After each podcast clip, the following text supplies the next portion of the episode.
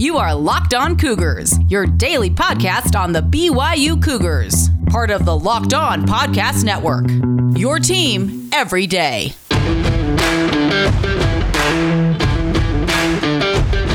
Welcome into a Friday edition of the podcast. Hope you all are doing fantastic out there in Cougar Nation. Plenty to get to ahead on this episode of Locked On Cougars. We are going to talk about B Y U's defensive secondary as part of our position previews, looking ahead to B Y U training camp beginning next week. We'll also look at an offensive position that I think has a lot of intrigue. That is the slot receiver is what I'm terming it, the H receiver.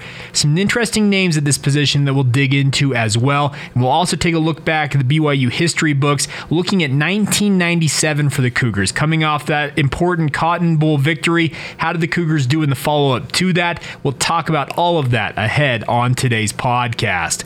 Today's show is brought to you in part by our good friends over at the Locked On College Football Channel. I want to encourage you guys, if you've got an interest in any conference outside of B Y U, whether it might be the S E C with the addition of Texas and Oklahoma, who knows when, but if you have an interest in the S E C, the A C C, what's left of the Big twelve, the Pac twelve, or the Big ten, download their individual shows. I think, did I get A C C in there? I don't know, but there's a Locked On College Football Channel show for each of those conferences, covering everything inside those conferences every day. Download it wherever you get your podcast. All right, without further ado, here on a Friday, let's dive in and have some fun. This is the Locked On Cougars podcast for July thirtieth, twenty twenty-one.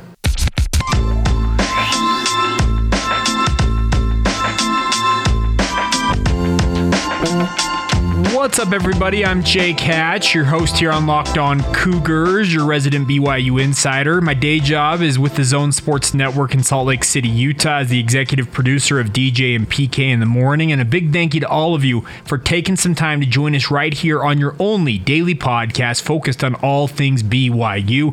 Our goal here, if you're new to the show, is to make you guys the smartest B Y U fans in the room. We do it in a nice, tidy package every single day. thirty minutes or less is what we aim for. Sometimes Sometimes you go a little bit over, but it's always jam-packed with information, and a big thank you for your guys' support of the podcast. Please make sure you hit that follow button. That way you never miss an episode, and also make sure to leave us a rating and review, especially on Apple Podcasts. Those are absolutely critical. This month has been a really, really good month for the podcast, if I'm speaking frankly. Your download numbers have uh, bounced back to what we expected with fall camp on the approach, and you guys, you the listeners, deserve all the credit for that. A big thank you for supporting this venture as much as you guys do, and hopefully you'll continue to support it in the future. All right, let's continue on with our countdown towards B Y U fall camp, and let's talk about a position group, or I'm going to term it position groups because run out of time on the podcast to really dig down and talk about all of these. I was planning on doing them all individually, but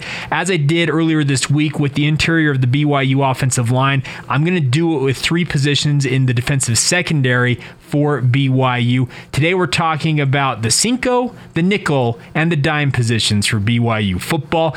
All three of them distinct, obviously. That's why B Y U listed them as three different positions with different players in them. But all three of them are what you call situational uh positions. Depending on the down and distance, the time in the game, these players that we'll talk about today will be entered into a game to be a part of B Y U's defense. Uh, I think the biggest thing is a lot of people were making fun of B Y U and their depth chart for having so many players listed. Funny enough, it's actually kind of brilliant in many ways because they're laying out, okay, these are the different positions we have on the field. They're not exactly saying how they would be deployed, but they have the versatility is I think what they're trying to show off. So let's start off with the Cinco position, which is kind of similar to what we've talked about previously with both the Frodo as well as the uh, Flash position, where it's more of a hybrid linebacker spot, and it's headlined by a linebacker with a familiar last name, Josh Wilson, six foot, two hundred fifteen pound freshman, of course the younger brother of Zach Wilson. He is listed as the starter here at the Cinco position.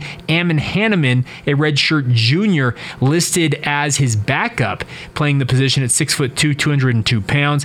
Ammon Hanneman's an interesting name. considering that last name. Jacob Hanneman, all the different Hanneman members of that family, that clan, have come through B Y U, been standout players. What I expect from the sinkhole position is I expect it to be very much a position similar to the Flash, where you can have a guy who can both cover a slot receiver, a tight end, a bigger-bodied receiver, and also be able to play the run well. That's why you have a linebacker like Josh Wilson in this spot. Josh Wilson, is he ever going to be the biggest linebacker on B Y U's defense? No. He has physical limitations. Six foot, and that might be a tad bit generous in terms of his height, two hundred fifteen pounds. So he's a little bit of a tweener, as they call him. Uh, probably should play safety, probably doesn't have necessarily the foot speed to play safety. So you put him in this position, give him a chance to succeed. And I really like the versatility of what they're putting here, because Ammon Hanneman, he's actually more probably a traditionally, yeah, well, listed six two, two oh two. He's a defensive back. So there is versatility within this position itself that you can deploy on the field. Now, playing alongside them in some formats, or maybe playing away from them separately, is the nickel position. And last year, George Udo was actually listed at the sinkhole position. Uh, Udo tore his A C L late in the season last year, announced that he was actually cleared to resume football activities earlier on in the offseason. Very welcome news, because he might be one of the true athletes, one of the best athletes on B Y U's roster. This is an absolute freak. Uh, George Udo played at a very small high school in the Bay Area. B Y U discovered him, and he's paid benefits. If you think back to that Houston game in particular last year in twenty twenty, George Udo was absolutely massive in that game.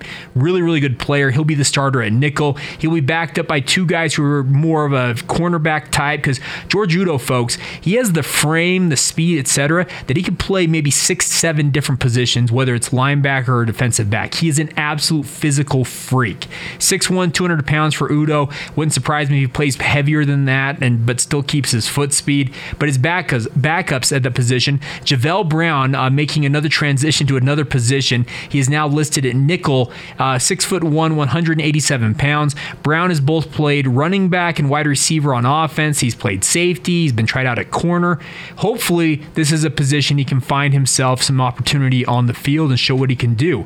He'll also have Jalen Vickers playing alongside him and walk on. And Vickers is actually a very interesting character, because he's a guy that uh, is a really, really big persona on social media, but you hope to see him make a bigger impression on the field.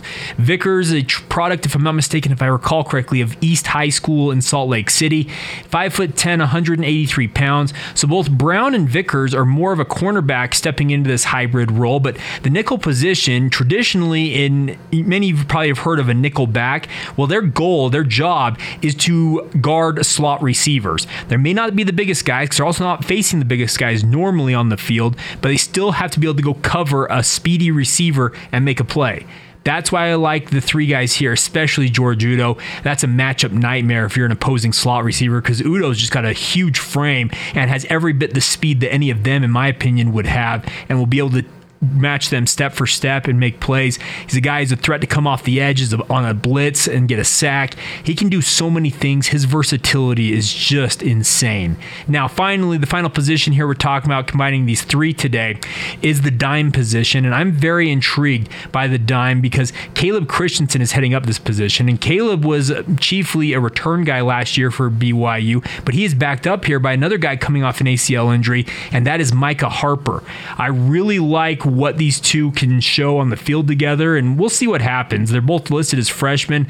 Not the biggest bodies, obviously. Caleb Christensen, five foot nine, one hundred ninety-six pounds, very compact package. But Micah Harper last year, what an absolute find for B Y U getting him to be getting him to Provo. Is what I should getting what a find for B Y U getting him to B Y U. That's a redundant phrase, but these two, I think, are going to thrive in this position. Dime is kind of similar to nickel, where it's covering more slot receivers, but both of these guys have the ability, I think, to contribute at cornerback itself if need be. They are obviously going to be part of that rotation, Micah Harper in particular. Once he is cleared, not so far as I know, he has not been cleared to resume football activities. Once he is cleared, there's no reason to think that Micah Harper will not be a multi-year starter on B Y U's defense, in particular at cornerback. I think he'll be moved to cornerback once some of the other upperclassmen move out of that spot at the cornerback positions. That's probably his position long term. really, really intrigued with him. And their backup at that position, speaking of Christensen and Harper, is Jacob Boren, another walk-on, a sophomore, similar to the other two guys listed at the position in Christensen and Harper. five foot nine, one hundred seventy pounds, is a walk-on with B Y U. We'll see how he does. Uh, he's obviously got his big shoes to fill. He's got two guys in front of him who are very, very talented, and he'll have to prove that he is capable of contributing in a meaningful role. But coming up next, we'll continue our look back at B Y U football, looking at nineteen ninety-seven for the Cougars. How did things go as they tried to replace Steve Sarkisian, coming off that number five national rankings, the fourteen and one season? Just a legendary year. Well, how do you follow that up? We'll talk about it next. Today's show is brought to you in part by our good friends over at Built Bar. Absolutely love this company, folks. If you've not tried a Built Bar, I don't know what to tell you, because I am a massive, massive fan of Built Bars. The best tasting protein bars out there, and I have had my fair share over the years. Most of them chalky, most of them feel like you need to down a gallon of milk to choke it down. That's not so with Built Bar. They're covered in one hundred percent chocolate, they're soft and easy to chew, they legitimately taste like a candy bar. So get to Built dot com, you can check out all the different offerings they have there. They have nine different flavors, both nut and non-nut flavors. I'm actually partial to their fruit flavors in particular. What I think is the best one they have is the Cherry Barcia. You can get all of them available to you guys at Built dot com. And what's better than that? Saving money when you get to Built dot com. Use the promo code locked fifteen, L O C K E D one five, for fifteen percent off your next order. Save that money and get enjoying the best tasting protein bars, and do it with Built Bar. Continuing on now with our countdown of B Y U football seasons ahead of the twenty twenty-one season. We call it the one hundred Seasons of B Y U Football Countdown. It's crazy to think we've come as far as we have. We still got plenty to go to get you ready for the season over the next month or so. But today we talk about nineteen ninety-seven for the B Y U football program. And you come off a number five national ranking, you're going to get preseason pub. And the ninety-six team had a lot of notable names leave the program. None more so than Steve Sarkisian, obviously. Obviously, the little engine that really engineered that marvelous season for the Cougars offensively, fourteen and one in nineteen ninety-six. Well, how do you follow that up? Well, entering the season, B Y U essentially had three quarterbacks vying to be the guy at the quarterback position to replace John Walsh before Steve Sarkisian, trying to continue a line here.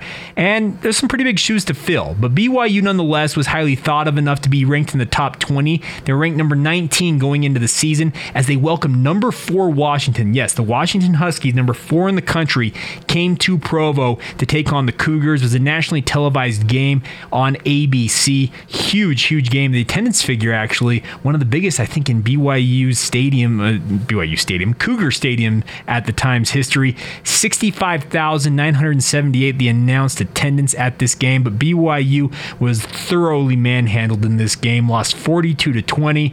Obviously, some B Y U fans are going to be a little bit upset about that. But the season got off to actually a decent start after that, funny enough, because B Y U the following week went to number fourteen Arizona State, and obviously you lose in the opener, you're going to drop out of the rankings, and that's what B Y U did. They dropped to out of the rankings, but going to number fourteen Arizona State, and they bounce right back with an absolutely marvelous thirteen to ten victory. Brian McKenzie scored a touchdown in the second quarter of that game, as some of you might recall, and then Owen Potchman added two field goals in the second and the fourth quarters. His uh, thirty-two-yard field goal in the fourth lifted B Y U to that victory, an absolutely stunning victory for B Y U, considering what you just come off with that win against, uh, not the win, the, the loss to Washington. But then things got rolling a little bit for B Y U. They returned to the Cotton Bowl, where they had played the previous, uh, not the previous, just in uh, January of that year. They they nine months apart, ranked number twenty-three in the country. They get by S M U nineteen to sixteen in overtime, and then hosted Utah State in Provo as the number twenty-four team in the country. Won that game forty-two to thirty-five. So suddenly you're feeling as a B Y U fan, okay, they're off to a three and one start as we're in October here. But then one of the more stunning losses that I can think of in the nineteen nineties for the B Y U football program. B Y U is the number twenty-one team in the country, goes to Houston to take on the Rice Owls and loses twenty-seven to fourteen. I've got a very good friend, Robbie Huckveld, some of you might know him on Twitter, who talked about this being one of the top five most impactful losses in B Y U football history. Robbie, if you're listening, I'm sure you'll correct me on that, but I'm pretty sure I'm quoting you accurately. But just a stunning loss to lose to the Owls. Rice, to be frank, has not ever really been a college football power, especially in the past fifty years, and to lose to Rice, oof, yeesh, not fun. But nonetheless, B Y U's three and two. They bounce back with back-to-back victories, beating Hawaii and T C U. And by the way, one thing I kind of buried the lead on this is I mentioned that going into the season, there were three different quarterbacks battling for time here, and they battled, tried to figure out, okay, who's going to be the guy at quarterback? Well, ultimately, it ended up being that uh, that you were going to have Kevin Federick take over the job as the starting quarterback, but it was not without Drew Miller and Paul Shoemaker making their case. Federick on the season had a very marginal year overall, and it's evident in B Y U's scoreline. For the season, Federick passed for one thousand seven hundred sixty-seven yards, eleven touchdowns against just five interceptions. Compare that to Steve Sarkisian, who had a four thousand yard season the previous year. You also have Ty Detmer, in the not too distant past, had a five thousand yard season, who uh, won the Heisman Trophy with that. To see B Y U as a team, by the way, they totaled twenty-five hundred yards on the head, fifteen touchdowns against eleven interceptions. Absolute pedestrian numbers from the passing game, and it reflected in B Y U's season overall. So as I mentioned, they beat Hawaii and T C U, so that means they're at five and two going into November, but November was just a bad month. B Y U traveled back to the state of Texas, lost to U T E P in the Sun Bowl, fourteen to three, another really baffling loss if you're a B Y U fan. They did beat Tulsa the following week in Provo, forty-nine to thirty-nine, and then finish out the year with back-to-back losses, losing to New Mexico in Albuquerque, thirty-eight to twenty-eight, and then Utah gets one over on them, twenty to fourteen. Some of you might recall that Utah game. B Y U actually had a lead in that contest and thought, okay, they can continue to build on this lead. They have a chance here. Uh, B Y U got two touchdowns from Brian McKenzie, who, by the way, had a one thousand yard season, was B Y U's absolute star during the nineteen ninety-seven season, and McKenzie does not get the due that he is owed. He was an absolute workhorse for B Y U, but he scored both touchdowns in the in the loss to Utah, one of them coming in the first quarter. He had a one-yard plunge and added a fifteen-yard run in the second quarter, and B Y U going into the fourth quarter was still leading fourteen to ten, but then Darnell Arsenault scored on a seven-yard run to give Utah a lead they would never relinquish, and then they got a field goal late from Utah, thirty-two yards, to make it twenty to fourteen the final. So B Y U as a team during the nineteen ninety-seven season, the offense just was not where it needed to be. And B Y U, their record reflected that. six and five overall on the year, four and four in the W A C, finishing in the middle of the Mountain Division. uh, New Mexico and Colorado State Uh, were the two teams who met in the W A C championship this year. And one other thing to talk about, and we'll talk about this more tomorrow, is that the fractures in the W A C began to show in the nineteen ninety-seven season. They had gone to sixteen teams, but it was fairly evident early on that this was not going to be a viable product to have sixteen teams. Many of you recall the pod system that they played with. It was, I think it was in nineteen ninety-eight when they tried to use that. Just, it wasn't working, folks. And we'll talk about the disintegration of the W A C and the formation of the Mountain West Conference over the next couple of episodes uh, coming up on Monday and Tuesday. Some crazy stuff there. But overall, a disappointing season if you're a B Y U fan. You come off a fourteen and one year, and then you go six and five. You finish middle of the division, actually kind of lower half. Half. Utah was ahead of you in the Mountain Division. You're four and four. It's unacceptable if you're a B Y U fan. We'll look at nineteen ninety-eight tomorrow and how things went for the Cougars, but not make a bowl game. That's obviously a disappointment. Just overall, the tenor of the nineteen ninety-seven season, yeah, had some surprises to begin with, but it went out with kind of a flat tenor to it. But that's nonetheless how nineteen ninety-seven played out. On Monday's edition of the show, we'll look at nineteen ninety-eight, then we'll continue on nineteen ninety-nine, and soon enough, folks, we're into the two thousand uh, season, two thousand one, that marvelous year, the Gary Croton enigma of a of a run, and the three seasons beyond that. It's all coming up, folks. We'll continue to do these day by day as we get closer and closer to the twenty twenty-one season in September down there as they kick it off in Las Vegas. All right, coming up here in just a moment, though, we'll wrap up today's show with another, another position preview. The slot receiver is what I'm terming it. Not necessarily re- truly a slot receiver, but hey, we needed to break it out, so we'll talk about that next. We'll also catch up on some basketball news. And you know what? For good measure, why don't we talk about returners as another another position group preview. Who's going to return the ball, both punts and kicks for B Y U this year? We'll look at all of that in just a moment. Today's show is brought to you by our good friends over at First Colony Mortgage. Many of you know that nineteen eighty-four obviously was the national championship season for the B Y U football program, but did you guys know that there was another marvelous team that came about in nineteen eighty-four, and that is our good friends at First Colony Mortgage. First Colony Mortgage is a full-service mortgage lender, by the way, based in Utah County. They want to help you guys out, but they can ba- help anybody across the United States with your mortgage needs. You'll be taken care of from beginning to end. They're a full-service mortgage firm. They've got everything handled in-house. They've done it the right way. They've built it up the right way, and they want to help you guys out and make sure you're taken care of. Zach Hicken is our loan officer for the team over at First Colony right here on Locked On Cougars. Any finance you need for a home, Zach is happy to help you guys out. Whether you want to get into your new home, you want to refinance, cash out, uh, make get some money off of your home's equity, just want to take advantage of the low rates that are still available, Zach will help you guys out, and First Colony is there to make sure you guys are taken care of.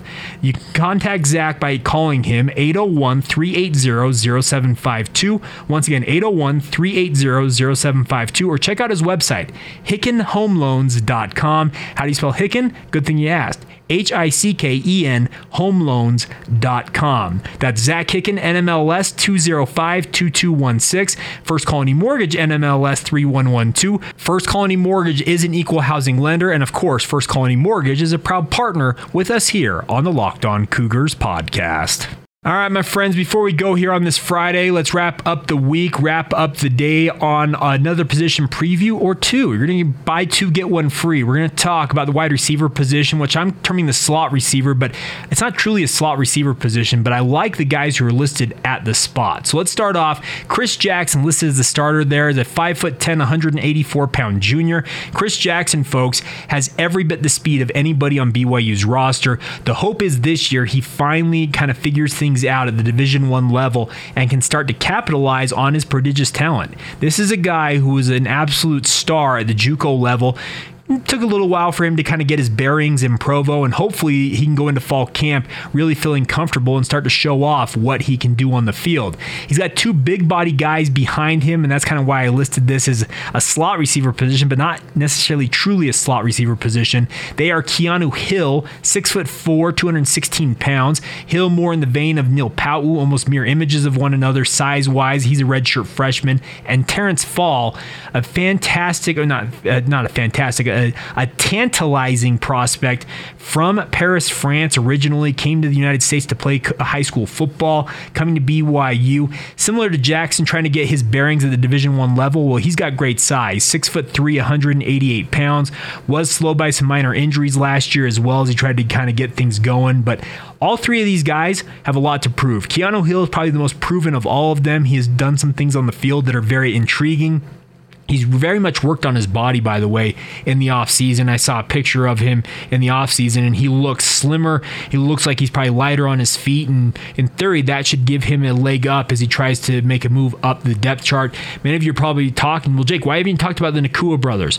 Well, I'm going to do an edition next week of the podcast where I talk about newcomers to B Y U as part of fall camp, and both Samson and Puka Nakua are technically newcomers to the team, so we'll talk about them, but both of those guys, this wide receiver position, folks, we've talked about nine different guys here uh, amongst the three wide receiver positions listed. You have two more in the Nakua brothers listed there. It is as deep a uh, wide receiver talent pool as I have seen in quite some time, maybe ever, in the B Y U football program. And I know that's pretty lofty praise, but there's a lot of talent there, folks, and it should be exciting for whoever is the starting quarterback to think of who they have to throw the ball to. So really like Chris Jackson. I'm a big fan of Keanu Hill's skill set, and Terrence Fall, we don't necessarily know what he's going to be able to do quite yet, but all three of them have a lot of intrigue to them, and I'm looking forward to seeing how things pan out during fall camp. And by the way, for those of you who may not have seen it on Twitter, I put it out there on the Locked On Cougars feed. Uh, the first practice for B Y U in training camp will be next week on Thursday. Thursday, based on what I was told by B Y U Sports Information Director Brett Pine. So heads up for that. It'll be Thursdays when B Y U will first be on the field, it sounds like, next week. Now, a note on B Y U basketball, some fun news in that regard. The Cougars are going to play Creighton, who is a Sweet sixteen team this past year. They're going to take them on, and of all places, by the way, they're going to the Sanford Pentagon which is in South Dakota on December eleventh. And this is not a tournament. It is just a one-off game between the Creighton Blue Jays and the B Y U Cougars. I know I mentioned Robbie Huckveld earlier on in the show, but I've got another good friend who actually is a dual graduate of Creighton and B Y U, and that's Michael Ted Thornock. Uh, I know a number of you probably have followed uh, the same path that Mike did. He actually went to B Y U for his undergrad, then went to Creighton for law school. He's practicing law back here in Utah, but it's really cool to see Creighton and B Y U getting together. Creighton's very much going to be rebuilding this year, but uh, McBucket's dad, uh, Doug McDermott, uh, is that is Doug? I'm, McDermott dad, he is the coach of Creighton, has done a good job. They're in the Big East. They play a very high caliber schedule all year long. Uh, B Y U last played Creighton in the twenty sixteen N I T quarterfinals. Zach Sellius and Nick Emery uh, led the way. They beat the Blue Jays in that game. Kyle Collinsworth, crazy enough, was on that game, but funny that how things work out. But uh, you look at this game, and I think it's absolutely marvelous. And a little bit of a teaser for you guys, and talking with some people around the B Y U basketball program, this is not the last quote-unquote Power Six game that will be announced over the next uh, few weeks. I, I'm hearing there are multiple Power Six games that are going to be announced, some high-level competition that Mark Pope and his team will be playing, and should be excited, folks. I really, really like the potential of this team if they can come together.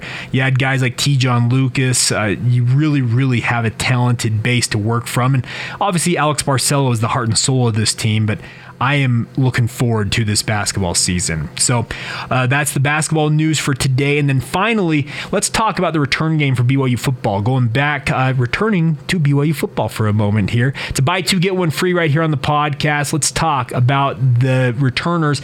And the return position, I've stated it previously during this offseason, it needs an upgrade. You need some talent. Caleb Christensen is listed as the kick returner for B Y U with Miles Davis alongside him.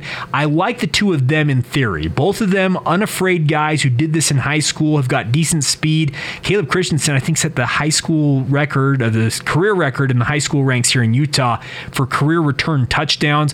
Hopefully he can start to figure it out at the collegiate game, but obviously they want to take kickoffs out of the game. They haven't outright banned them, but the new rules are going to make it harder and harder to do that. But I do have some intrigue for Caleb Christensen. Miles Davis is about as smooth an athlete as I've seen in some time in a B Y U uniform, and hopefully that can translate to him returning the ball. He can be an impact guy.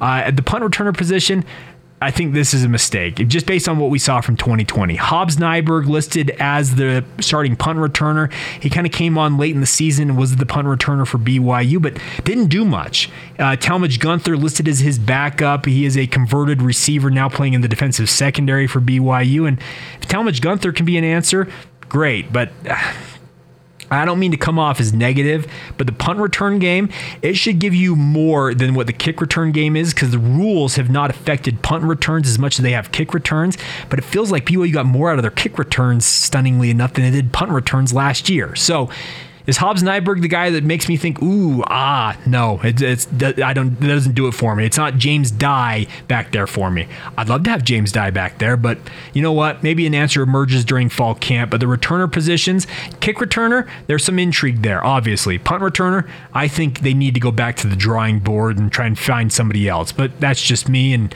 obviously I'm not a coach. So there you go. That's going to do it for today's edition of the podcast. It's been a fantastic week here on the show as well.